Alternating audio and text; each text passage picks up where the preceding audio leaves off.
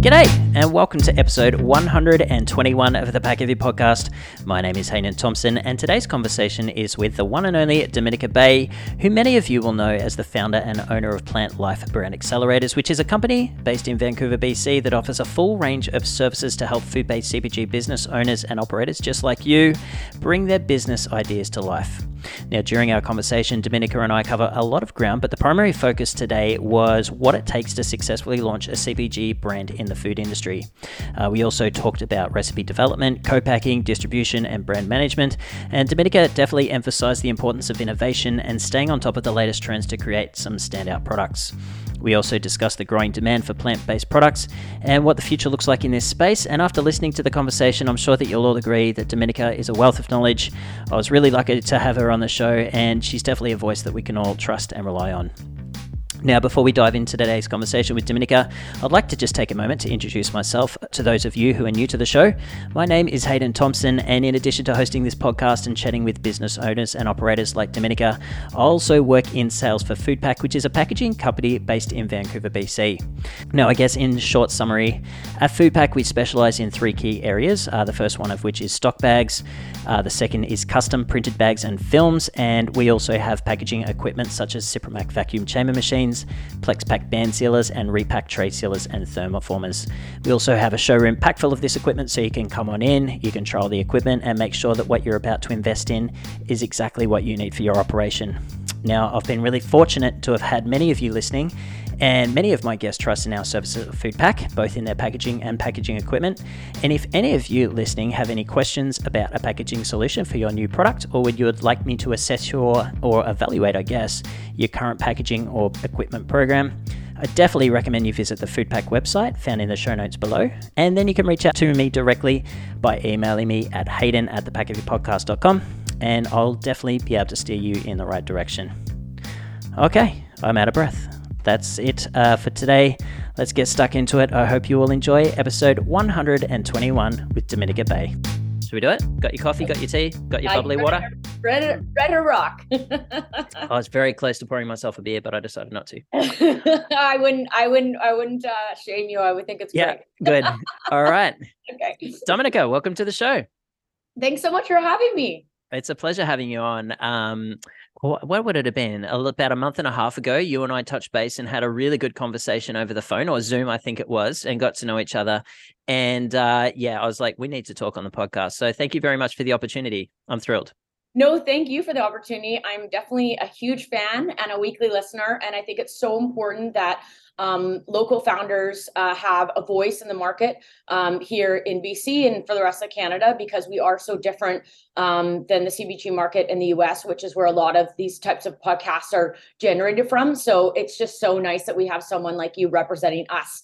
And um, I always say to my founders when I first start working with them, first thing is your homework. You gotta you gotta um you gotta start following um Hayden at Pack Heavy Podcast because you know it's the best lessons you can learn. It's an incredible podcast and and definitely worth your while. So awesome. that's their first work.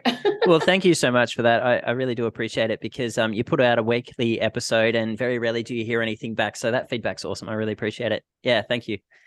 But you know what? It has turned into a really cool resource. Like it's bringing a lot of value to my life, I guess number one. Like I love sitting down and having a conversation with people like yourself or owners and operators of CPG businesses. And, you know, there's a lot that can be learnt in those stories. And I think the key takeaway for me and the and if I do get feedback from a founder is that you know it can be a lonely path being a business owner and um, you know every day you're fighting fires it's an uphill battle at every step of the way it's not easy and it's probably one of the most you know challenging and yet fun industries you could possibly be a part of.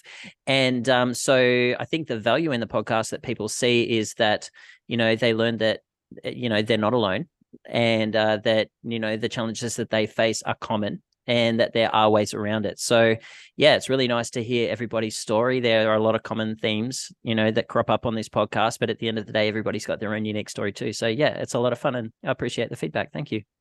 Yeah, absolutely. I, I completely agree with what you're saying. I mean, when I started my own kombucha company, even though I'd been in business, um, you know, for 25 years, so I had the the bones of running and operating a business, mm. a team and training a team and marketing and sales and um, I had that under my belt. But um, CPG is a whole new animal, and I think the thing that shocks me the most, um, if I'm if I'm being completely transparent, is the amount of founders that I help that are either coming from um, you know a background where they may be working in an office or something like that, which is mm. great but have no experience whatsoever when it comes to food, like nothing, like not even working in hospitality mm. or working at grocery stores or anything, and then or being being you know run being a uh, an entrepreneur. And so I think the biggest disconnect, and I was thinking about this, is you know um, when when you're entering cpg for the first time as your first time being an entrepreneur, being one of the hardest uh, markets to crack by far. Mm um, it, it, can be extremely overwhelming. And of course, there's a lot of hard decisions you have to make early on that can really set the tone for your brand and can mm. be a hit or miss in the market. And there's mm-hmm. such critical decisions.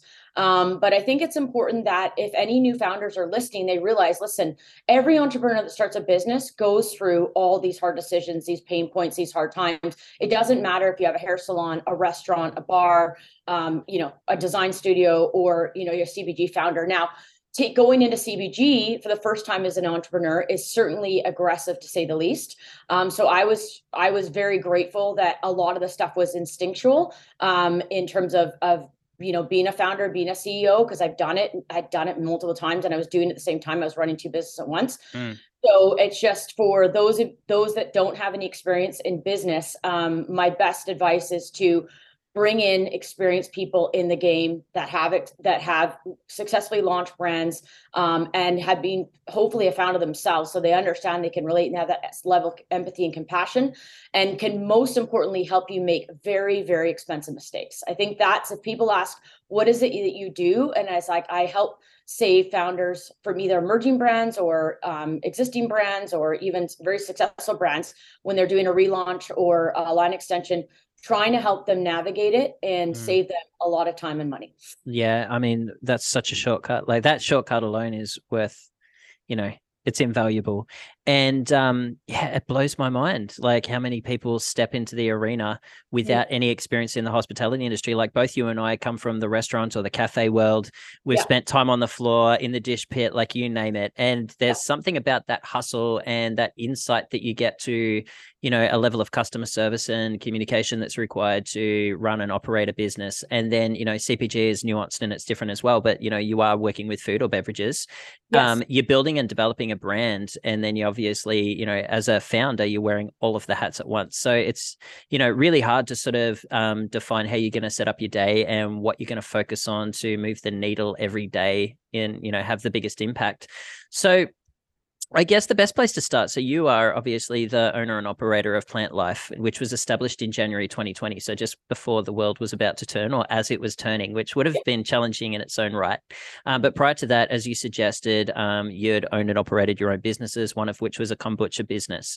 So like walk me through the early days of your um, journey when it comes to owning and operating a business um, yeah. some of the the key things that you learned and then i'd love to dig into PLNT Life and um, you know essentially some of the best practices for launching a cpg brand that we can pass on to everybody listening today because I guess before we kick off into it as well, if we think about everybody that's listening right now, or the the key, the majority of the people that are tuning into this podcast, they're owners and operators of CPG businesses, just like we've established. But they're the majority of them are early founders. You know, some of them might be just walking in the door of you know signing the papers to get their um, business operational. Um, they may have an idea and they're like, I'm to do this, and they're about to flick the switch, or they may have been operating it for 12 to 18 months. Like there's sort of a very, very early, early founder stage. Yeah. Um, so if we're looking at it through that lens today, when we're having a conversation, I think that would be pretty essential as well. So yeah, yeah where do you want to start? Yeah. Tell us your story first. Okay, sounds great. Okay, well, I think I got to go back to the beginning, but um, I promise I'll make it as quick as I can. Um, and it's important to understand who I am. A lot of people sort of get a little bit bewildered when they first meet me and they go, "What's your background?" Because you know, um, they they for Canadians especially, um, they may find my personality a bit strong. But in a nutshell, um, I get shit done. So um, I was taught at a young age. I was one of six kids. I had five brothers. My mom had uh, six kids in eight years, and that's important because I was the only girl. So it was my role to essentially help my parents raise their five sons. Yeah. So that's how I was raised. And don't get me wrong, I was lucky. I had a roof over my head. I got to play a lot of sports. Um, and I, although I was born in Vancouver um, for high school, my parents are Australian. So I was really lucky that I got to go back to Sydney and I have dual citizenship. So um, we spent a lot of Christmases and um, vacations down there to see our family down in, in, in, Australia, which is our second home and our, our I would say my first love. Um, and um, and I definitely uh, was very close with family and cousins. I mean, I've I have over 80 first cousins. so it's a big family. Mm. Um, but our family was in food and pubs, particularly. So my grandfather started off um, being a bit of a bootlegger after Second World War. Um, three out of four of my grandparents were Anzacs and and and um, and fought in the war, and they came back. And um, anyway, so they built up they built up pubs and restaurants and um, and real estate. Um, and then when um, my family, um, when my mom and and her sisters and my grandfather decided to move everyone to Canada, um, they all set up bars and restaurants here in the lower mainland. So it's been in my blood um, growing up. I mean, it was, you know, nothing was ever handed to me, which is great. I'm so grateful for this mm. day. Similar to your background, you know, if I wanted to get a birthday present for my girlfriend's birthday party when I was five, then okay, well, you can do some chores and earn it, right? It was, it was always that mentality. And I'm grateful because today you know, since I was seven, I earned my first paycheck and I'm 42. So for 35 years, I've been earning a living. And I like the freedom of that because I never have to ask anyone. I make my own decisions and I mm. feel confident and strong and, and nothing holds me back. I said, well, if you, if you want to go and do that trip or if you want a new pair of runners or or if you want to expand your business, you better go and earn it first. So I've yeah. always had mentality of not taking on debt, but earning the money first and then spending. And I think that's a really valuable lesson. Um, and then I ended up working with Safeway when I was 14 at the Arbutus Village Shopping Center. Um, and um, this is before I moved over to Australia. And so I got some cashier experience.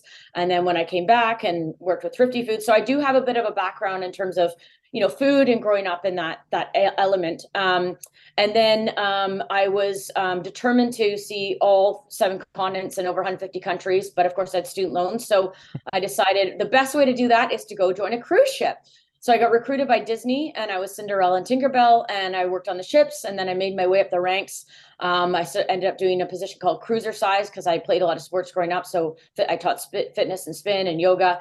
And then they said, well, this girl is too good at getting people to get up at 6 a.m. to come to our fitness class because the bar is empty the night before. And we're going to make a lot more out of this girl if we, you know, move her into entertainment and get her to drive bar sales and casino and shopping and on and off board revenue. So they ended up making me a CD, and then I was one of the first female cruise directors. The reason I'm explaining this is because to me, a cruise ship is a brand. All right. Mm-hmm. So I got mm-hmm. taught at a young age of 21 how to, you know, generate millions of dollars a week, which was my target. And if I didn't hit it, I was off. It was ruthless, but it was like I called the knockout round. But guess what? It toughened me up. I learned more than I could have in a classroom. And in 2008, when we, I'm sure we all remember that big recession, mm. I was one of the only ships that hit target. And so um, Micky Arison and the Carnival Corp team that had since bought over Princess, which was the ship I was sailing on at the time, said, "What is with this kid? Like, like we've got experienced seasoned cruise directors that have been in the game many years." They're just tanking. We're not making any money right now. Nobody's shopping, nobody's spending money. They're canceling their cruises. And yet this little ship that could out of Tampa is is crushing their targets. What's happening? So they came on board and I said to them, listen, I you can come. Well, they could have come, of course, it's their right, it's their ship. But I said, do not say anything for five days. All right, because I'm telling you that I've rewritten your entire playbook. All right, do not sing for five days. At the end of the day, you're going to get great five star comment cards all the crew are going to be happy because we're all on commission and people are making money so they don't feel like they're a slave. And uh, the guests most importantly the guests are happy and we're getting some repeat crew vouchers um, being purchased and we're hitting targets. So just be quiet. Let me do my thing. So i went and redid my thing and um and you know at, after a day or so i was told i was fired and i said fine just let me finish the cruise. And then the end of the cruise of course we smashed the target again and he came around and he said okay um, I now need to hire you as the corporate trainer. I need you to go around and fix all the ships because see what was happening, right, Hayden, is that they were so outdated. You yeah. know what I mean? Nobody wants to go and light it up to my way. Right? I mean, when we got young passengers on, I mean, you want to just go to bed and have warm milk and cookies. You don't want to go and spend a couple hundred bucks in the bar and, and drop a couple grand in the casinos, right? So I just completely went in and changed the vibe of the ship and realized that we got younger customers wanting to have a good time, wanting to party. They're coming from, you know, Chicago in the middle of winter. It's January. They've been pining over this cruise vacation of a lifetime for a year. They've been saving up for it. Why are we playing like outdated stuff from the 60s? Like, let's get with it already. So that's what I did and um, ended up uh, being corporate trainer went around and you know it's similar to fixing a brand right you go in there and at first they're desperate for you and they go oh my god we need your help we don't know why we're not hitting target. We don't know why we're getting bad comment cards. We don't know why we're not selling future cruise vouchers, which are the three denominators that corporate and shoreside um, basically value a cruise on, right? And I know in two seconds why, right? Your attitude stinks, right? You're not, you're not, you're not having good promos. Like you know, the bar's dead. What do you expect? Of course, they're not. If they're not drinking, they're not gambling. So I went in and I just, you know, basically raised a little hell change things and then they hated me which is often what happens with some of my founders i work on in a way they don't that's what i was going to say what was why were you fired after a day and a half but then they kept you on well they fired me because i was breaking all the rules right right okay you weren't following policy I wasn't following corporate policy. Policy and procedure. I was, yeah. I was a hellraiser, right? Mm-hmm. I wasn't following the manual, but the manual sucked. And the manual was written in the 60s and 70s. And now it's like the 2000s, early 2000s 2010 so give me a break right? Look around. Like your passengers aren't 80 they're like 40 and they want to get jiggy with it. So you know what i mean right? You don't know literally right? i do know what you mean yeah. Right? it's like you know right? Like i mean come on. And i'm, I'm and so i was like listen i'm just giving our guests what they want and they had a great time and it was all safe and it wasn't crazy and and whatnot. So so yeah i was it's like fired. you found a product market fit. Yeah there we go. There we go. So anyway so the, my brain is being trained to assess and strategize and fix and come up with a strategy and then implement action items. So this is exactly for all the CPG founders that are listening. That's exactly what I do. You know, so um, founders will come to me and say, okay, I don't know why I'm not getting listed, or I don't know why my sales have flatlined, or I don't know why, you know, X, Y, and Z, whatever the problem is. And then I will go and assess it. And then I'll put it in an action plan, uh, which is pretty much a business plan. I send it back to them and say, okay, if you want to achieve X, Y, and Z, these are the action items we have to take and we'll get to it right i mean brands will come to me and say i've been trying to find a HACCP co-packer for a year and a week later you know i've got, got one, one. Yeah. right and it's just because relationships right the most important thing that i can share to anyone listening mm. today and the greatest founders that will be here for 20 30 40 50 years down the road or their brand will continue on as a legacy brand is those gritty uh, driven ambitious passionate founders that spent the time in the very beginning to get to know all their team members, the people, and were someone that was known to be great to work with and just made things happen, right? That's the biggest definer. So when I'm meeting a, a, a brand, when a brand reaches out to me or is being referred by another founder or, or whatnot, um, the first thing I think to the is, would this founder plunge a toilet? And you may think that's crazy, but you'd be surprised the amount of prissies and show mm-hmm. ponies. And listen, my personality is not for everybody, right? But it's for people that want to get things done, right? And you have to be willing to do it. You have a full fitness studio or a restaurant or bar as you can relate to, and you know there's the, the toilet's clogged. People may not like you talking about it, but we all go, right? Mm-hmm. You don't have time to call Joe or Joanne the plumber. I mean, you got to get in there and do it yourself. And then you got to walk out with grace and dignity, apologize to your guests, comp them a drink or comp them a class, and then over delight them for the rest of their visit so they don't give you bad comments and so they come back. So that's the kind of attitude I'm looking for. I'm looking for people that are going to get it done. Right now, I know that everybody has different ways to go about it, and I don't want to erase that um, brand identity. But at the same time, I'm looking for hustlers because you have to be willing to, to do that. Right. Um, so I think the biggest thing is um, leaning into um, the community because this is a really great community of um, people that generally want to help. Um, I think there's a lot of really great resources, like your podcast, for example, and also founders that are really trying to give back, like established founders that have made it out the other side, so to speak. Mm. Mm-hmm. Um, and, and, there's some great, you know, I'm, um, you know, accelerator and um, uh, and mentorship programs, and that's why we call ourselves PLNT Life Brand Accelerators because brands will come to us and we'll help them get reach their goals. So whether they're in retail and they want to get into Costco, that's a club program. Whether they're in um, retail and want to go into a food service program, then we will lay down the the perimeters to to and the action items to to help them get there. That's great. Yeah, there's a lot involved there, isn't it? When at what point did you realize that sort of um, PLNT Life uh, was a uh, a business model that you wanted to execute on? Like, did you see that there was an issue out there with a lot of people like requiring some assistance, or did you have some people come to you and ask for help? Like, how did it all start?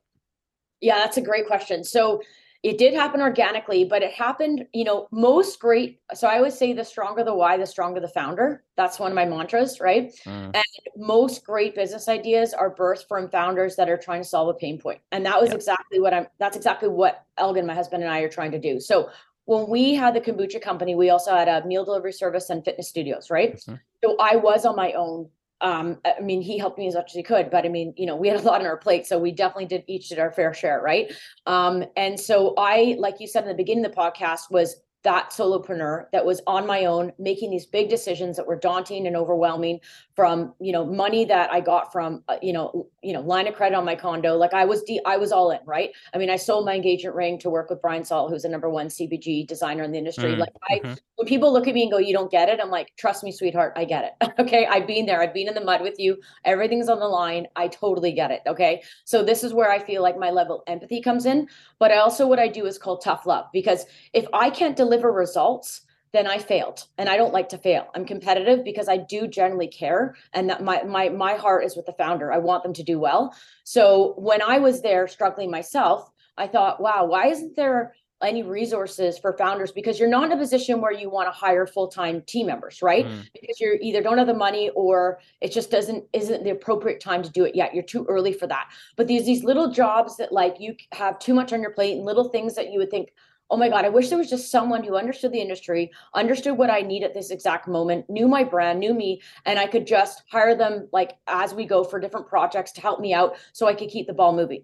And that's exactly how PLNT Life was was birthed. So it was just a matter of the other thing was this is that when I went through the gates, there was, you know, there's even now, right? There's not many people that do I can't think of anyone that does what we do. And I don't mean that to sound egotistical please don't get that the wrong way. But there's a lot of people that will teach you how to do things and there's courses and stuff but there's no one that i personally can think of that does a to z literally um, from concept to formulations to procurement to co-packer vetting id distributor vetting id lead campaigns packaging websites pitch decks i mean you name it we do it um, that um, that that can that does it with you or for you as you go. So you're learning as someone's excuse me, doing it for you. I think that's really unique in my opinion, right? Because the other thing is there were people that were willing to help, but they only specialized in one thing. So mm-hmm. it takes time to go and find that right person for that role. Okay, well, you're doing my website. Great, thanks so much. Can you do a pitch deck? Oh no, I don't do that. Okay, that's fine. I get it. Now I got to go find someone to help me with the pitch deck. Okay, can you help me find a co-packer? Oh no, I don't do that. Okay, now I got to find someone to do that. Can you help me with, you know, food science? Oh, I don't do that. You know, so the next thing you know, I've got 12 different people that are helping me. And every time I get to know them, I got to vet them, I got to ID them, I got to train them on the brand. We got to get mm-hmm. to know each other. It's a big rigmarole. So we just try to provide as much as we can because we've done it ourselves and get to know the founders so they can rely on us and trust us and we can start building that relationship. And I think that's really what sets us apart um, in terms of um, you know uh, what we do best, what we excel at. So you're busy. You're a busy person because I can imagine offering all of these services. Yeah. And you would have like a handful of clients that I'm sure that you've been working with. Do you like work with them over a long period of time or are you like, hey, this is a three month project or what does your sort of timelines look like? Yeah, good question. Yeah, it's usually, I mean, there are some that I work with long term, but usually it's sort of like it's project to project. So sometimes yeah. projects like I mean, three months is usually pretty standard, depending on mm. what what the scope of the work is. Some are six, but sometimes it's like, okay, great we found you, you know, we've taken your kitchen recipe, made a commercial. Um, we found you a CFIA HACCP gluten-free certified facility. Um, we've updated your packaging. We got you into distributor. We got a lead campaign going. Okay, you're on your way. I mean, that would be about three months, right? And it's yeah. a lot of work full time. Yeah. Yeah. I mean, that's how quick we move. Um, and then at that point, they go on their way. And then sometimes they come back and say, you know, maybe a year later and say, listen, um, we really love to dip our toe in and, and do like a uh, a deep dive and to see what it would take to get into Costco or to get into food service and partner with Sysco or GFS. So that's, you know, that sort of happens organically as well. Mm. It's interesting. I um just uh, today, I also you're my second interview today. I interviewed Mitch Cobb, who is the CEO and um, founder of Libra, and they make a non-alcoholic beer. But he's also um, the owner and operator of um, Upstreet uh, Craft Brewery. So this is all on PEI over on the other side of the country, and they're doing very well. But one thing that I asked him, and what you'd sort of, um, I'd love your opinion on it as well. So you know, when you're launching a business, any business, but let's talk um, CPG obviously there's a, so many like moving pieces. And um, you know one thing that you learn when you study entrepreneurship is to fail and fail fast and fail forward right? And sort of that um, feedback cycle based on you know product market fit and consumer feedback you iterate you go back out to market and you do sort of that cycle many times until you find the right solution. So you're going out to market in a lot of cases with an imperfect product an imperfect brand an imperfect solution. Um, and sort of what percentage of the people that you're working with get really held up on perfection mm. versus mm. just getting shit done and getting it out to market, getting feedback, iterating, and getting back out again?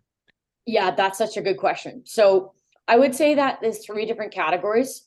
The, the sometimes per, like I do it. Look, listen, I admire perfection. I admire the founders that have an incredible product and have done a really good job because that's mm. how you get the turns. I admire founders that you know, come up with impeccable um, branding, impeccable artwork, and get it, you know, audited with, you know, with CFIA, and it's, uh, it's perfect. Shout out to Mickey Talebi from Ume, for example, who has hit the market so squared away. So that's a great example of hitting the market with just the perfect brand and perfect go. solution yeah. right from the start. Yeah, I yeah. think Mickey Talebi would be the textbook case. That's what I mean. Textbook just textbook, knocked it. Like there's, yeah. in fact, if there was like a school that was taught about how to launch a CPG brand, it's a case study I for sure. case study. I'd agree with that. Yeah, like, she just has it, and that's why, like, when I when I when I saw her, like, heard about her, I'm like, who is this girl? Yeah how do I know? How do I work with her? Right. Yeah, and yeah, yeah. I like, I, yeah. So I've been, I've been, um, uh, very, uh, you know, proud to, to, to work with them, but I mean, they are, they are, uh, definitely, uh, the gold standard. Like that's mm. for sure. I mean, they're going to be the brand that I will be lucky enough to shop for in 50 years. And I yeah. know it. Um, so yeah, so there's brands like mickey the gold star, that's a North Star. Um, and then there's other brands that um, you know could have a great chef food background, right? Mm-hmm. So we said there wasn't, but there are ones that do, um, and are really focused on the food and the product's great, and and and they're good with their costing, which is always a big win. Mm-hmm. but then when it comes to the branding, um, you know, it, it, falls flat, and that's okay, right? You, like you said, it's never perfect. It's eh, well, except for a few times, but typically that's not the norm. There's either either the product's great or or the flip side the branding is great and the and the and the founder's very passionate about art and design and maybe has that kind of a background and it looks good and then the product is flat. So you know okay well they're going to get the they're going to get the trial but they're not going to get the turns right? So it's like how can i how can i help with that uh, element? And you're right then there's others that are perfectionists in both um, although um, may take you know six months to do the packaging right? Mm. so so i hear you. I mean um, unfortunately, um, you know, yeah, we do learn by failure, and and and I it is tough at times because I can see them, you know, I can see them. It's like don't touch the stove; it's hot. Don't touch the stove; it's hot.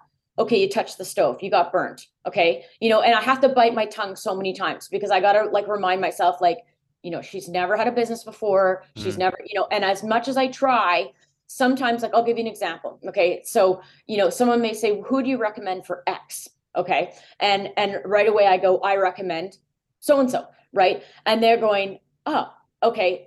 Now not to say that you can't go do your own homework but mm. some of the smart ones like a mickey for example would go okay great. Why is that? Okay x y and z. Okay good. I'm going to go with that person. Not to say what i say rules the roost yeah. but these are the smart entrepreneurs that understand it. Then you've got the other ones that you know are out to prove something and they spend three months going on a milk run right and come back and realize that what i said to them in 10 seconds was the right answer but they just had to go through that process and come to that realization themselves right mm-hmm. and unfortunately that's probably one of the biggest mistakes is that you really got to lean in to anyone i mean just people that are experienced and understand that you know there's a certain way of doing things and you know you're not the first one at the rodeo um, and so you know of course make your own decisions do what's the best for your brand mm-hmm. but have some faith and trust in people that are generally trying to help you yeah, no, and that's hard. It's hard to hand the keys over to somebody, you know, especially your business is your baby. You're, you, it's you, it's yours from the inception, and you know, to hand that over for a lot of entrepreneurs is quite difficult. Yeah, I would say that unfortunately, um, you know, love is blind, right? And I empathize because I birthed my own brand and businesses, and I and mm-hmm. I, I do empathize with that. But there's a reason why, and I don't mean to sound cold-hearted or anything, but there's a reason when brands start, you know, raising a lot of money, and then mm. you get IPOs involved, investors involved, and all of a sudden the CEO now has some other random title that was made up just to save face, right? Yeah. And that's not to sound harsh or terrible or or insensitive. Mm-hmm. All I'm saying is that sometimes, you know, when you are in it, it's hard to get perspective, right? Mm-hmm. And so what I try to do is very gently, like I, I do thorough deep dives. I, I'm quiet. I listen. I want to know the why. I want to know the founder. I want to get to know them. My founders my family.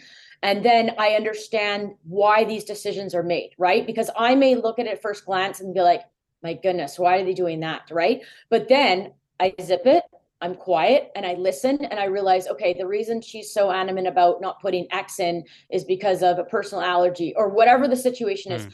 Then it's like, okay, well, these are the non negotiables. This is what is a brand ID. This is her why.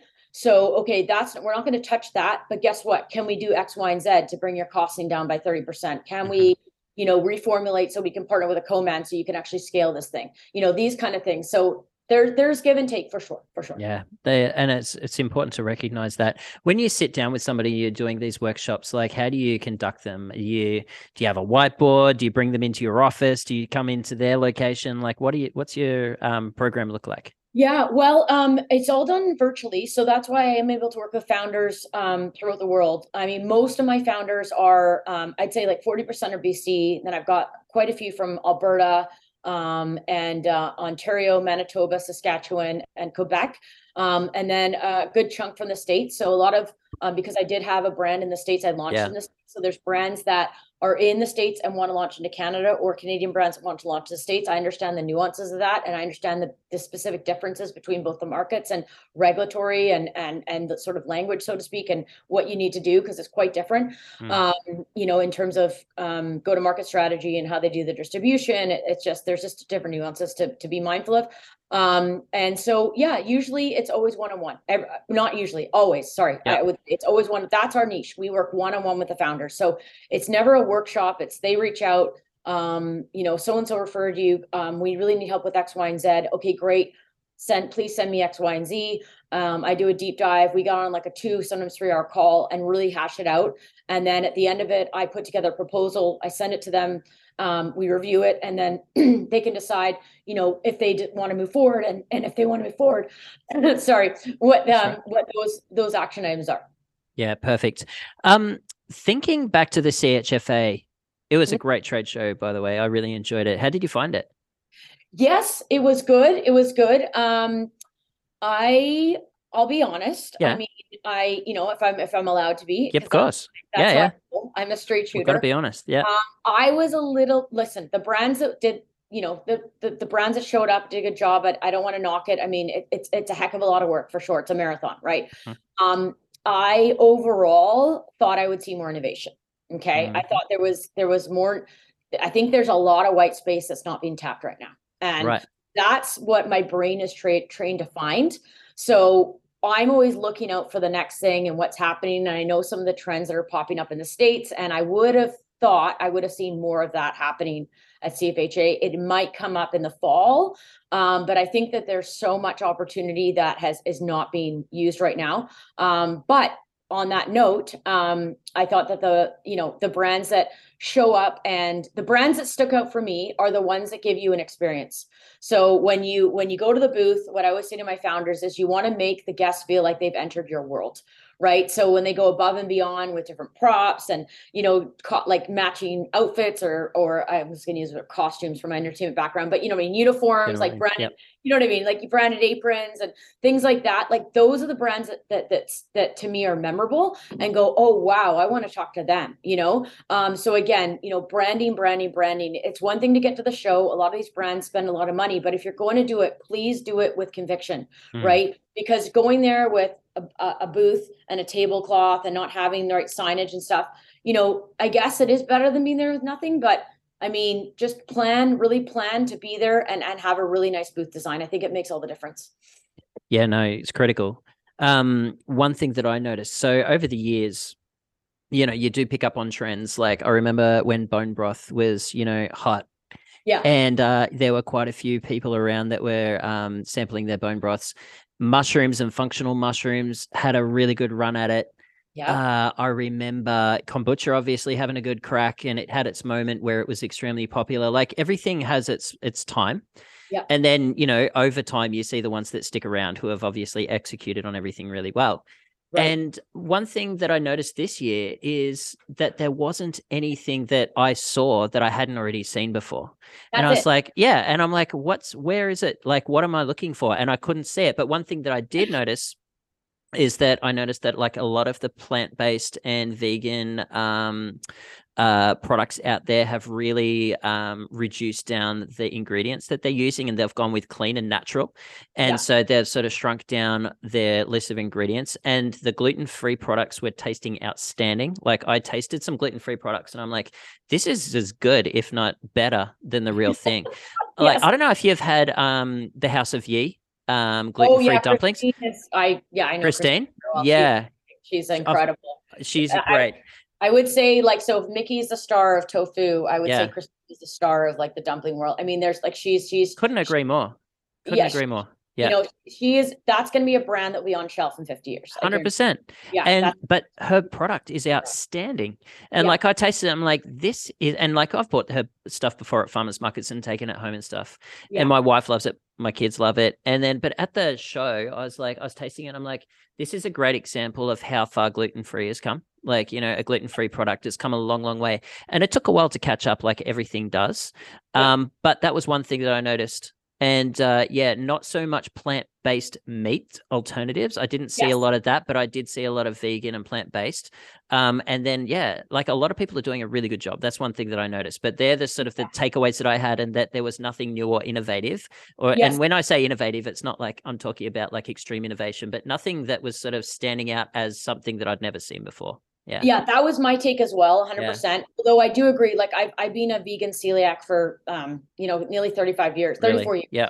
Yeah, Yeah. so I definitely agree with you that the the the the, the gluten-free options have gotten a lot better. Mm. I definitely think that the the plant-based options have gotten a lot cleaner. I mean, one thing that that people don't realize when they jumped on this sort of fake meat bandwagon, whatever Yeah. you want to call it, Yeah. um, you know, is that like there's a lot of us that are plant-based for a reason, right? We don't miss meat. We don't need a nicotine patch. Like I Mm. don't, I don't, they know, like I remember one time Elgin brought home the um the Beyond Meat or whatever, and I mean, we both just nearly, I I mean, we just we couldn't eat it. Like it was just so fatty and so, you know, I mean, it just wasn't our Processed. cup Yeah, it's yeah, processed. processed, Yeah. right. Yeah. Yeah. So I definitely think for sure that, you know, there's a lot of us that like we were like, we're just disgusted by it. Like it's heinous to us. And that's not to be cruel or anything. It's Mm. just the way we feel. Like I was a young, I was eight when I said I don't want to eat animal products. And that wasn't because my family was vegetarian or vegan or whatever. It was just my personal decision. I just, I didn't, I wasn't, uh, it didn't appetize me. And I, Yeah. I didn't, and I, I made that connection with, with the animals pretty young.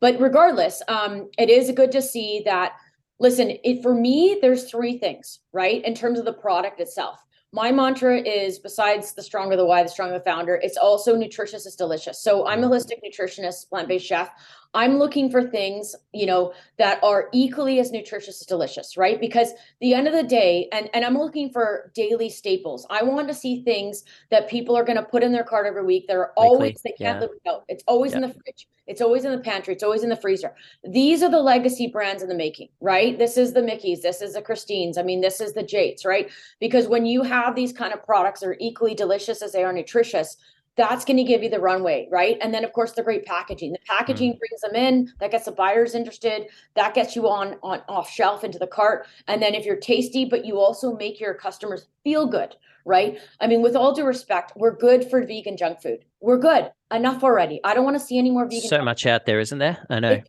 you know, Yeah. and I'm not trying to knock the brands that did it. Like there's some mm-hmm. great brands that do it, and we certainly will treat ourselves every now and then. And and and but like how often do you treat yourself? you know, a couple times a year, right? Mm. I mean, we need brands like everyday sustainable brands that are nutritious, delicious for you know, hopefully the whole family, right? Mm. And and and plant-based or not, you know, done in an ethical manner that have some better for you function to it, right? That is making is educating people because the other thing that surprises me as well is the lack of um, you know, knowledge about nutrition. Hmm. I mean, that's really something that gets me. I mean, the whole point of food is to nourish, right? Is to nourish our soul, to give ourselves fuel, life force, energy, vibration, so we can live our life. And I'm not saying you have to eat perfect all the time or whatever that looks like for you. Everyone has a different philosophy and we're all made up differently. But I'm just saying that like nutrition should be the focus if we're feeding people. And often it's not, which is mm-hmm. shocking to me, you know. So I'll look at a formulation and and and sometimes it's um you know just like a brand sometimes it's just a few tweaks i'd call it like a, a little mild renovation like mm. new carpets and new mm-hmm. flooring mm-hmm. little lipstick job sometimes it's a full gut job you know i'm thinking okay why are you putting regular vinegar in when for the same cost we can use apple cider vinegar why are you doing this when we could do that like just little things it's going to elevate your ingredient pack it's going to bump up the nutrition the mm. vitamins and minerals and going to make your your customers feel better when they have your your brand and then and then you're going to get the repeat. So it, it's done for very intentional reasons. Mm. And that's one thing that I meant. Like I noticed that a lot of the products out there are, uh, you know, cutting out seed oils, canola oils, sunflower yes. oils, and all that kind of stuff. Yeah. And so that was really good to see. Like I enjoyed seeing that because, like, the first thing that I do when I pick up any package at the grocery store is I look to see what the ingredients list and the volume of products that you know have soy and canola oil and all of these oils in it. And I'm like, oh my god, I don't want it. You know, so it's really nice to see those clean labels appearing. Yeah, and it's no, obviously I... due to consumer demand. Like they're obviously getting feedback, and it's great to see that people are listening. But yeah, it's just usually it's because you know they want to try and reduce their cost of goods and so on, and that's why they're using cheap fillers. But it's good to see that they're stepping away from it. Yeah, for sure. I always say you can determine the integrity of a founder by the ingredient panel. Mm. Stand by it, right? Yeah. When a founder is willing to spend, mm-hmm. um, you know, versus spending a dollar a liter for canola oil, and they're going to spend like seven or eight dollars a liter for olive oil or avocado oil or mm. coconut oil has gone up immensely. Yeah. Um, then you know that they're they're like putting their foot down because you know they're getting advice from the co-packer and yeah. well, you know, you could save X amount of unit if you would this and they and you know, I've been in the room before. The founder's like, no, I'm not doing that. Like it's so inflammatory. It's so bad for you. Yeah. Um, so I do admire that, and I think that's a that's two part. I totally agree. It's the demand of the customers, which is mm. great mm-hmm. because they're voting with their dollar. I love that, and it's also the integrity of the founder. So, so I it's exciting to see. The other big thing that that, that is being you know I've been mindful of for like years and years um, is is the sugar, right? Like mm. sugar is without a doubt. You can do your homework. You can fact check me. Is the number one carcinogen in the world. I don't care. Say, it's a number. Oh one. no, it's it's such yeah. um common knowledge now. Well, yeah. uh, what it's it's common knowledge to me and the people that are in my circle. Like it's it's old news that it's sugar is exactly. the serious devil. Like it's, it's so devil. bad for you. Devil. You know, and if, yeah. you know, I mean, I can't believe when people say to me, "What do you mean?" I'm like, "Where have you been?" Like, I, I mean, this has been out since the '80s. That right? blows like, my mind as well. Yeah yeah so inflammatory right and yeah. and so anyway so like sugar is used a lot in formulation because it's darn cheap and it makes it yeah. makes things taste good right yeah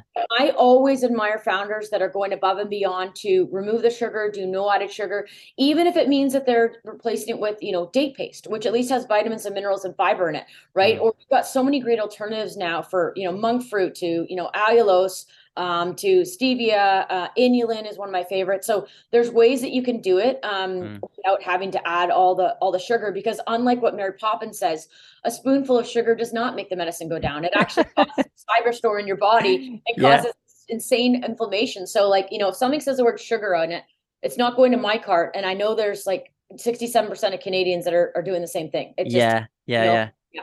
But then, as you said before, if the uh, if it's a special occasion and you're out with the kids and grab an ice cream yeah. and actually enjoy the shit out of it like really totally. enjoy it it's good for your soul but yeah. it's not an everyday food and i think a lot of people are starting to realize that stuff too but there are alternatives out there um okay i had another question for you so what are some common mistakes or pitfalls that some new cpg brands in the food industry should avoid when launching their products okay the biggest thing is they need to plan for a year runway okay. okay and I know yep. that sounds aggressive, but um, you need to, if you're going to get into it before you quit your day job or before you cut off some sort of like you need to plan that you're not going to get income for a year.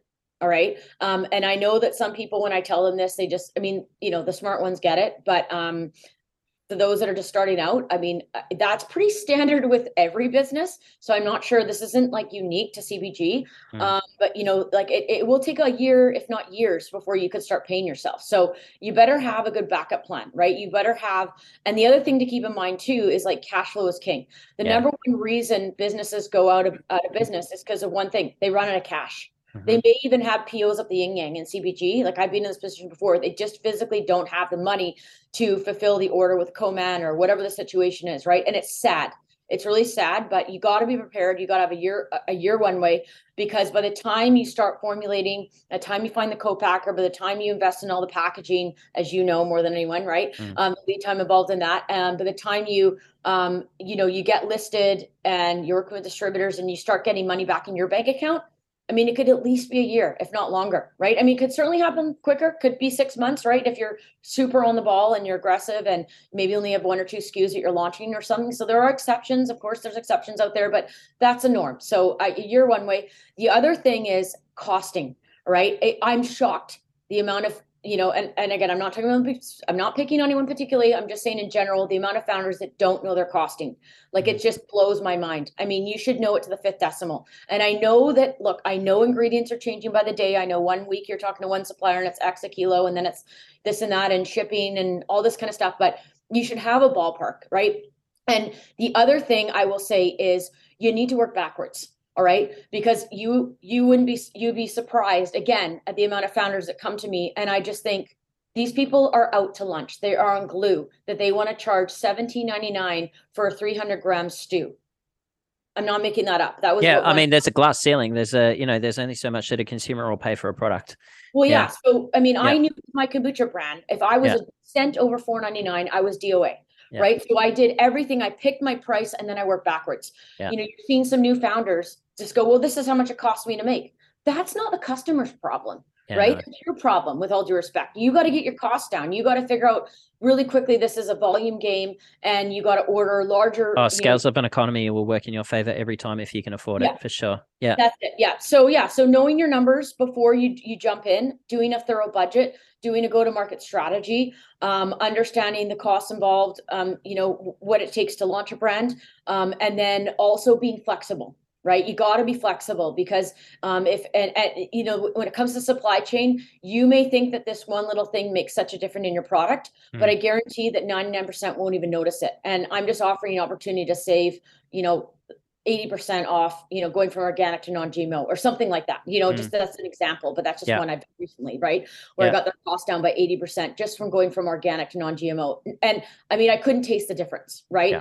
And and unfortunately what's happening with organic, I had an organic brand, so I get it. But the cost we used to be able to charge a premium for organic, and unfortunately, the cost to operate an organic business is becoming so erogenous. Mm. You're not getting the ROI on shelf. So as much mm. as I believe in it, as much as I I want to have it, unfortunately 99% of the time right now it's just not even a viable option anymore. So the next best thing is non-gmo and you're suggesting that that's just because of the uh, you know economic climate that we're living in right now with inflation? Like uh, organic produce and goods are just too expensive to warrant its use as an ingredient right now? Yeah. So basically, what's happening, what I've noticed, particularly in the last 10 years, is like you'd usually, okay, if you were doing a cost analysis based on, I don't know, let's just take an ingredient, almond flour. That's a yep. good example, right? Which and is expensive was, for right? sure. And I'm yep. looking at like organic almond flour, right? That's obviously because everything organic is obviously non GMO, right? So mm-hmm. I'm looking at organic, non GMO, gluten free certified almond flour. Oh, that's the one. That's the one I want, the perfect one,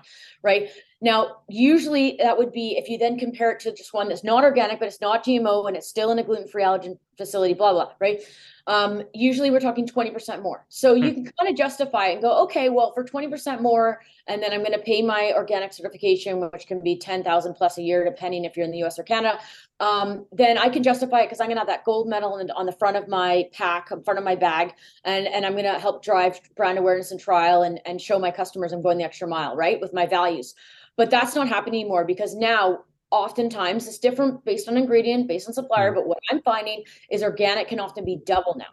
So you can't go and take an organic baking mix. Let's be an example, right? Maybe it's a gluten-free keto baking mix, right? Certified gluten-free. Great for celiac like me, that's what I'm looking for. Okay. It's a good, and then one has non-GMO ingredients and, um, let's say it's, I don't know, 11.99. Okay. Um, and, and, and I'm, and, I, and I have margin for, you know, my distributor, which is thir- my, my retailer, which is 35% cause it's dry. My distributor, which is 25% cause it's dry. And then I've got 50% margin so I can operate this thing. All right. That's non-GMO. It used to be that maybe the organic version was, you know, maybe 14.99. Hmm. Now, not so much because the hmm. costs are literally double. So all that goes up. So you'd have to sell that same baking mix for like eighteen ninety nine, which is means you're priced out of your set. No one's going to do it. Trial and yeah. So you got to really have those hard questions like, is it worth the ROI? right Mm. as much as i believe in you and i believe in you know your your passion to be an organic brand because i was the same founder Mm. it just it, it, just right now it's not and and and you're right with the climate yes um, customers are looking and they're they're going, well, this is non-GMO and it's certified gluten-free and it's eleven ninety nine and that one's eighteen ninety nine. You better believe nine times out of ten, they're if not more, they're going to go for the eleven ninety nine. I know that that's the decision that we've made in a lot of cases in our household as well. Um, it's sad, but you know, as you're launching a business, as you said, cash flow is critical. You got to manage your costs, and sometimes you have to make some tough decisions like that. But it doesn't mean that you can't have a line extension in the future that is specifically organic. You know, yeah. like there's yeah. a that you don't have to like you don't have to give up on that. You know, it yeah. can be something that when the time is right, when the economic climate shifts, which it will, yeah. uh, that may be the right time to do it. Yeah. yeah. Oh, absolutely. And that's the thing. It's just a matter of being really strategic and lean and green mm. in the beginning, mm-hmm. um, because the that's your most um, vulnerable time right mm-hmm. beginning right mm-hmm. now once you get traction once you get out and you get your you get your SKUs moving and you got good turnover and the cash flows coming in mm-hmm. yes then of course you start to think about okay innovation and um, you know line extensions and oh we can do this for cfha this year or we're going to mm-hmm. go down to expo west or whatever yeah the other thing that you said what's the biggest mistake and i just want to quickly touch on mm-hmm. it is launching too many SKUs at once yeah, i knew you'd say that i knew you'd say it yeah for sure yeah the smartest thing you can do i mean a lot of found brand founders will come to me when they're in what I call the Willy Wonka stage, mm-hmm. where they have maybe 12 plus SKUs or whatnot. And I mean, it really just comes down to maybe that the flavors are so similar. So it's not so difficult on the food side of things in terms of production, but it's really challenging, as you know, more than anyone on the packaging side, mm-hmm. right? So if you can, let's just pick, because often when they have 12 SKUs, maybe like three or four SKUs are 80% of their sales. So hmm. let's just hone in on those hero SKUs. Let's launch those. And then we know you got the innovation. We know you're a creative genius, but then let's just slowly drip feed them out at the market when it makes sense. Yeah, no, I couldn't agree more. I mean, simple like when you can simplify things, it just makes your life just so much easier. Like, you know, you can reduce, you know, the pantry of ingredients that you have to have in your warehouse. Um, God, it's just endless the amount of things that you can do if you can reduce your amount of SKUs. And just launching a business with like, you know, it's important to have variety, but it's just important to, yeah, really refine that down. And like as you said before with packaging, like, yes, the more packaging the buy that you buy, scales economy work in your favor. Like we all understand that and know that. But yeah, it really helps. Like at the end of the day, when people are buying packaging, the way that they assess it is really interesting some people are looking at it through the lens of like i know what margins i need to maintain for my product so i know what my packaging cost needs to be so if you could hit this number yeah. we'll go right and i'll be like okay cool so that could be they're ordering two and a half thousand pieces it could mean that they're ordering 10,000 pieces like who knows but they just want to hit that unit cost and then other people are like i've got five grand to spend on packaging what's the best cost per unit you can get me if I buy 5,000 bags? And I'm like, here it is. And they're willing to accept that because they've sort of set aside that spend for for packaging yeah. and then other people are like okay right now while i'm launching a business i know that i don't want to get any more than two and a half thousand bags right? Like i don't want to buy a huge volume. Let's go moq i know that i'm going to be spending more per unit than my margins can handle. However i'm going to chalk a percentage of my packaging spend up to cost of goods and i'm going to chalk another percentage up to marketing costs because essentially it's a marketing exercise as well. You want to get beautiful packaging. You want to tell your brand story so on and so forth so i know that a lot of uh, founders have been really creative on the way that they slice and dice their packaging cost uh, on their p&l yeah no that's really interesting feedback i mean mm. i'm definitely uh, customer number one mm. mm-hmm. you know because i'm very focused on budget because yeah. if the math doesn't work you're done you're done like, And Yeah. I, I know that sounds, but that, that's just a reality. Okay. Yeah, So yeah. you got to make your numbers work. Um, unless you got, you know, you got, uh, you got a huge series A, you got, you know, Mm. and you got, and the one time I don't recommend it is when, um, okay, here's a good example. If a brand is, um, producing in a commissary. Mm. Okay. And we're getting ready to take that brand to a co-packer, a Yeah. HACCP CFI co-packer. Yeah. There's often, if not always, changes and revisions that have to be made because we're scaling it from single batches or whatever Mhm. to you know truckloads or pallets or whatever right so you know a lot of it can depend on equipment like can it go through the machine Yeah. uh is it is it compliant on the line okay well they're not willing to take you on because you have this so if we just remove this for if we just replace x for for you know a to c or whatever it is Yeah. then we can work with this co-man which is a perfect fit it's just the one hurdle so Mhm. you know if you're about to do a big run um, I would really caution um, uh, a lot of founders that may be listening right now to hold off on large um l- large orders of packaging until they've they've done a couple test runs if not at least a test run or a couple test runs and they've really nailed it down and then you can kind of pull the trigger and do do larger runs Yeah, couldn't agree more. And that's one thing that I've built into my sales repertoire as well. When I'm out there talking to people about their packaging, I like to find out how they're assessing, you know, their packaging cost as well and what's important to them so that I can fit them with the right solution, not only the packaging solution, but the right pricing solution as well. So it's one of the first questions that I ask is like, how are you assessing this? Like, if you've got a budget that you're trying to spend, are you trying to hit a certain unit cost and, you know, really dig into that component of the, uh, of the project with them. And it's really important just to make sure that we're all on the same page. yeah absolutely no that's Yep. great and Yeah. Service that you offer is astronomical like it's, it's just like because you understand the nuances of it right and you know that's what i really love about Foodpack is because you build those relationships with your founders from the ground up and get to know them and it must be rewarding for you too when you see these amazing founders On the shelf. you know Yeah. friendships with right and Yeah. and you and it's like okay well they start off with this order and Yeah. oh the next order is this and like Oh, oh they're yeah. Good, you watching know? somebody scale their business is Yeah. so much fun. Like you'll have people that come in and they're like, "Hey, I've got this business idea. I want to package up a baking mix, for example." And you're like, "All right, where are you at?" And they're like, "I just know that I need a package." And I'm like, "Cool. All right, well, let's come on in, bring in some of your products. We'll look at some samples. We'll talk about, you know, the, we'll dial in the dimensions that you're after, and then we'll talk about the finish, the feel, the features, and so on. And you know, go through it all from start to finish.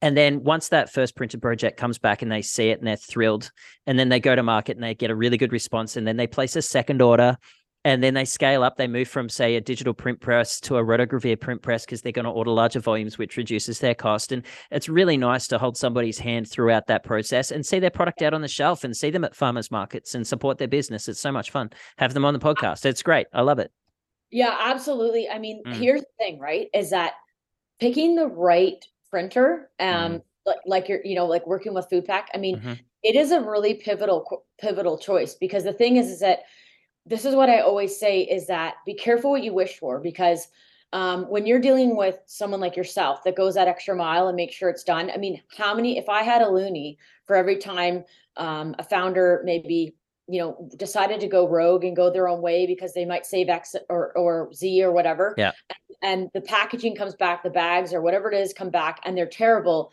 and there's nothing that's done. I mean, you've just thrown out how much thousands of dollars on the toilet Yeah. Working with someone that cares that you builds a relationship that has an impeccable reputation that it wants to make sure it's perfect. Like you put so much into working with a designer and the audit Mhm. and everything like that to make sure that packaging is just on point. Yeah. And then it finally comes the day it arrives and you open it up and it's either the colors off or something whatever. I mean you want to know that whoever you're working with is going to have your back in your corner. Oh, i'm not 100% you know Yeah. this happens all the time but when it does happen i mean it, it's nice to work with someone like yourself that is gonna is gonna you know support Yeah. you through it. Yeah. I mean, yeah, mistakes happen for sure. Like sometimes colors aren't always purely represented. Like you may have a Pantone color, but due to the structure that you're printing onto, it may not be that perfect blue, for example. So yeah, of course we can workshop that with you. But it's really hard when you've got somebody in there, you know, they're looking on Alibaba and they may have found manufacturers over in China or India and all of that kind of stuff. And they're like, why are you suggesting that your cost is 18 cents a bag and I can get it online for six? And I'm like, well, first of all, that's USD. Yeah. And that doesn't include duties and that doesn't include freight. And of course, I need to make some margin as well because I'm in the business of making money and supporting my family too. And obviously, here at Foodpack, we've got all of our overheads. So yeah, but at the end of the day, like you'll be working with me, we can take all of the um, the stress of working with a manufacturer off your hands because, of course, you're going to have to communicate to somebody that may not speak English perfectly, and you know it's a whole process. Whereas yeah. we've got relationships with our manufacturers that have been built over decades. And uh, you know so there is value in paying that little bit extra even though you may get a cheaper product somewhere else especially if you go direct.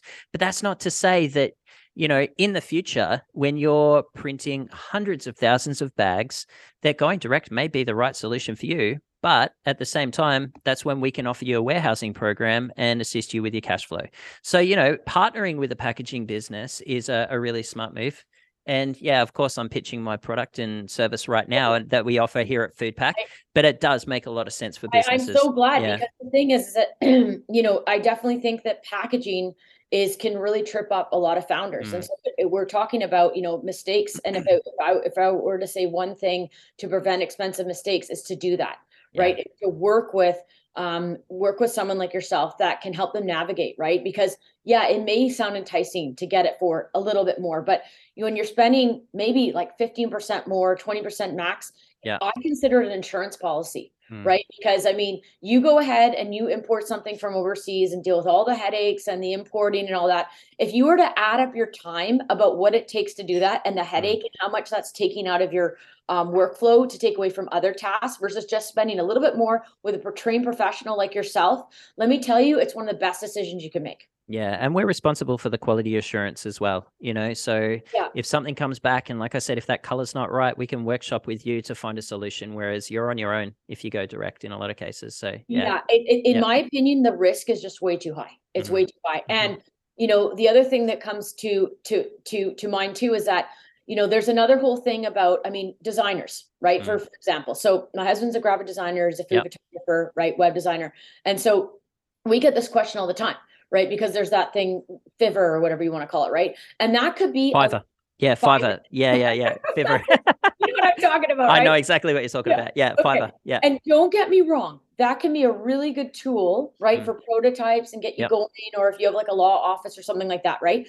Um, but you know, the biggest thing is these founders, you know, when every cent counts, and I understand that, hmm. they get all excited and they go and hire, you know, maybe spend five hundred dollars or whatever on packaging or whatever.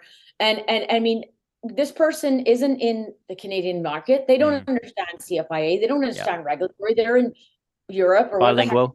Yeah, yeah, yeah, which is which is fine. Don't get me wrong, but it's like it's like okay, you know, by the time you went in, and then you know, I've had founders come to me and they spent literally like $5,000 just going through different designers. You just go to someone in the beginning that knows what they're doing, right? Mm-hmm. That understands the market, gets it right the first time, understands the, the, what has to be on there because it is definitely the most challenging um, country in the world to to to do packaging for CPG because we're the only now correct me if I'm wrong, but I haven't found another country that you have to not only have the regulatory, which that's standard practice for sure, but then you have to have two languages on it. I mean, that is just you know, I think it's wonderful that we have we're dual and it's it's a great asset to, to Canada. But man, is it a headache being a designer in CPG? I right? I see it every day as I get proofs come over my desk. I'm like, damn, like this is so cluttered. And like you know, there's a huge movement to um, really uh, clean, you know, designing clean labels right now, like that yeah. aesthetic of clean and not clinical, but like there's a movement towards like a reduction in content, um, you know, apart from the critical pieces. And I'm like, if this was English or French only, it would make everybody's life so much easier. But you have to really be strategic in the information that you're um, and the story that you're telling uh, on your packaging and you know what those critical pieces are that you know at, and and while we're speaking of that as well. So yes design is important.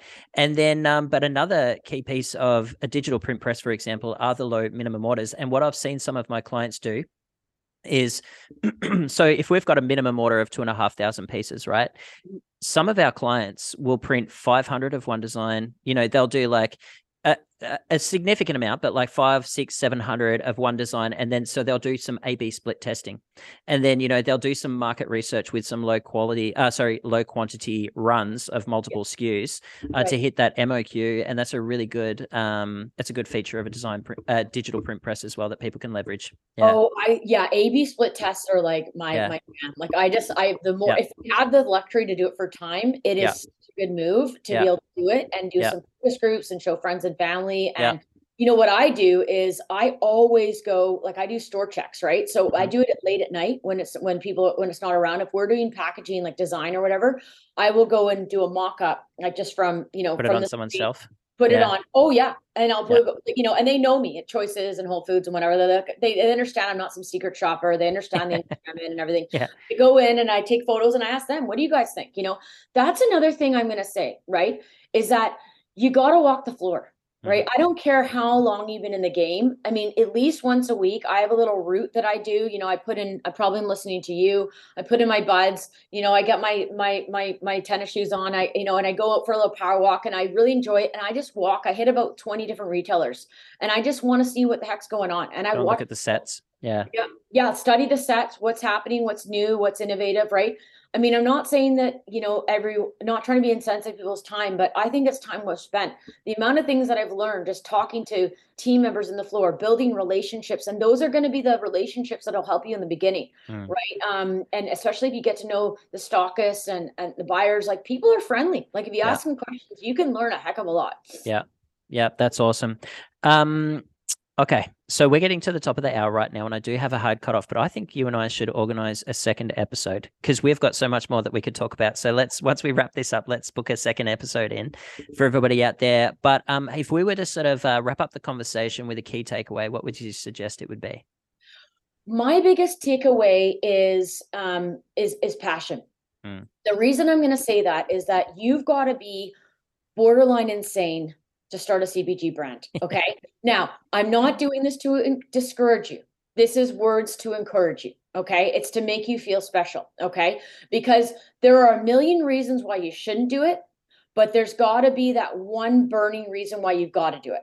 Yeah. and just like oprah says like that aha moment every strong founder can identify it and knows why they get up every morning and putting in 15 16 hours why they haven't been on a trip for a year why they're wearing the same sweatpants and haven't bought a new outfit in a year. You know you've got to be more happy dedicating yourself to growing your brand and living your purpose and building a legacy and and being the, the change you want to see versus you know punching in and out and having weekends and that and there's nothing wrong with that. They're both great paths. But you know if you look at the roi and the amount of hours you're going to put in in the Mhm. early days it's certainly not worth it. The founders that i know that are really succeeding it has nothing to do with the money. It's to do with a passion of wanting to do better of wanting to um, you know prove to people nutritious is delicious. Come up with something that's more sustainable um, and and really and and and, and shine and, and showcase your place in the world and and oftentimes it's the biggest innovation i'm seeing um, is is particularly women that are are are sharing these incredible um, recipes that are being passed down from generation to generation. That's what I love about Canada. We're so blessed to be in this melting pot. And I'm on a mission to do two things. Number one, I want to erase the word ethnic aisle because I find it really racist. And I it's mean, I- bizarre that there is an ethnic aisle, don't you think? right, Yeah. right. It's just, it's just like I, I call it the non-bland aisle because, in my opinion, that's when all the where all the good food is. Where it's I'm surprised that it's there too. Yeah. right it's just such a bizarre you know um and um and i also want to prove to people that you know plant forward living um can be super rewarding and and is really what we need to do um to to, to- to really save the planet let's be honest and look i'm not saying that you have to go straight you know plant based okay? I don't think that that's going to happen and that's okay. We don't need that to happen. We just need people to make some more mindful choices. They could start with one meal a week right? Mhm. that's it one meal a week right? And just putting more fruits and veggies and healthy things on the plate and and and and and really being focused on more sustainable options um, and thinking about your food sources. But you know we do need to have a shift in the paradigm. We do need to localize our food systems if we want to um, really heal the planet and and by doing it um, as a community and leaning into that is is how we're going to solve those problems um, so don't forget that um that you know what you're trying to offer is, is needed and and and lean into that and and just realize that every day you're getting up and, and you are making a difference so if that fills your cup and that fills your heart keep at it. Don't give up. Um, and and when things get tough, you get tougher, and just accept the fact you're never going to be done. You just have to be at peace that it's going to be some a constant continuum, but at least you get to do what you love, and I think that's a great gift. Awesome. Well, listen, thank you so much for your time today. I'm looking forward to another conversation in the very, very near future for everybody to listen to as well. Um, if anybody wanted to get in touch with you and learn a little bit more about how you can assist their business at PLNT Life, what's the best way for them to go about it? Oh yeah, sure. Um, just um, you can email us um, if you go to our website plntlife.com um, or email me directly 24/7 Dominica D O M I N I C A at plntlife.com and we'd love to help you. Awesome. I'll put all of the uh, details of your uh, business in the show notes for everybody to check out.